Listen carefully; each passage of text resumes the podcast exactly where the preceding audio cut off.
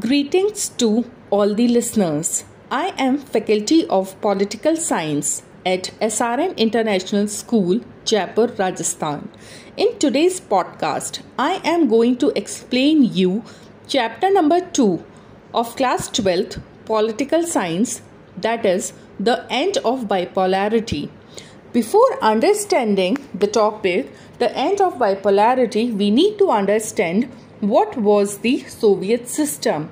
The Union of Soviet Socialist Republics, that is USSR, came into being after the Socialist Revolution in Russia in 1917. The revolution was inspired by the ideals of socialism as opposed to capitalism and the need for an egalitarian society. The Soviet political system centered around the Communist Party and no other political party or opposition was allowed. The economy was planned and controlled by the state. After the Second World War, the East European countries that the Soviet army had liberated from the fascist forces came under the control of the USSR this group of countries was called the Second World or the Socialist Bloc, held together by Warsaw Pact, a military of alliance. After the Second World War, the Soviet economy was then more developed than the rest of the world except for the US.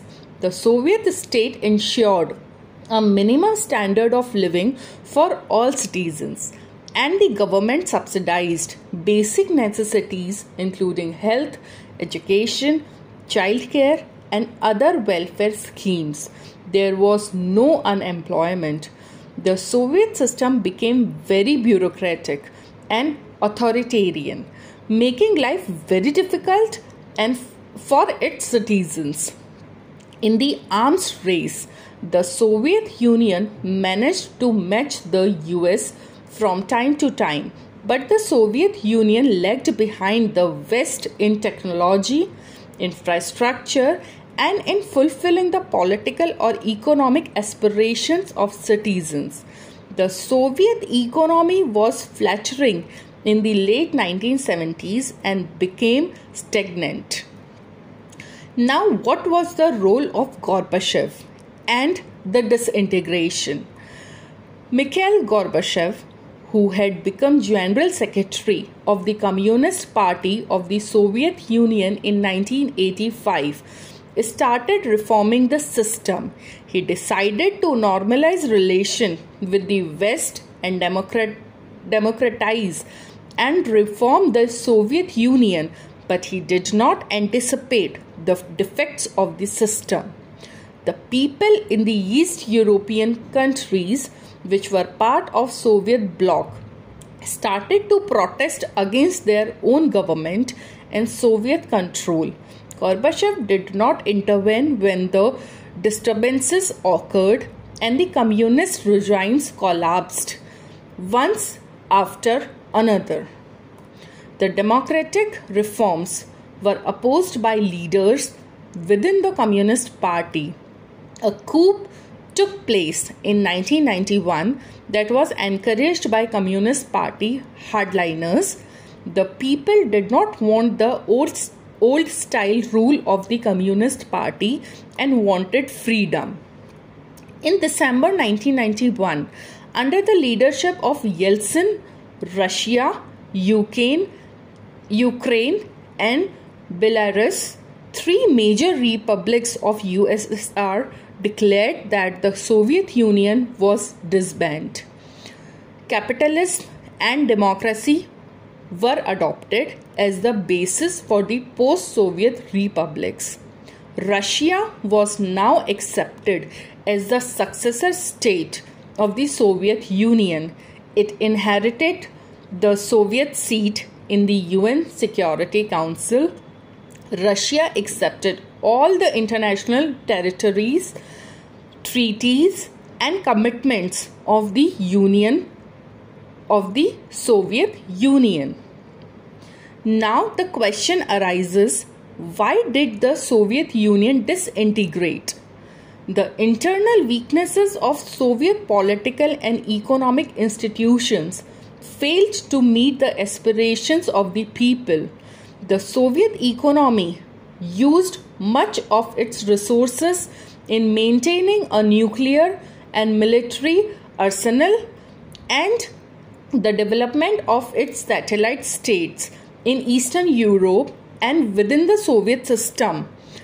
Thus, economic stagnation for many years led to severe consumer shortages and a large section of Soviet society began to doubt or question the system. The Communist Party that held ruled the Soviet Union for over 70 years was not accountable to the people. Ordinary people were alienated by slow and stifling administration, rampant corruption, the inability of the system to correct mistakes it had made, the unwillingness to allow more openness in government, and the centralization of authority in a vast land. A section of the society was not happy with the reforms of Gorbachev. It was believed that reforms introduced by Gorbachev were, were at a very slow pace. The rise of nationalism and the desire of sovereignty within various republics, including Russia, and the Baltic republics. Now, what was the consequences of disintegration? It meant the end of Cold War confrontations, the ideological dispute over whether the socialist system was over, power relation relations in world politics changed Therefore, it led to change in the relative influence of the ideas and institutions. The US became the sole superpower backed by the power and prestige of the US. The capitalist economy was now the dominant economic system internationally. Institutions like the World Bank and International Monetary Fund became powerful advisors to all the countries. Politically, the notion of liberal democracy emerged as the best way to organize political life. Thank you for listening so patiently.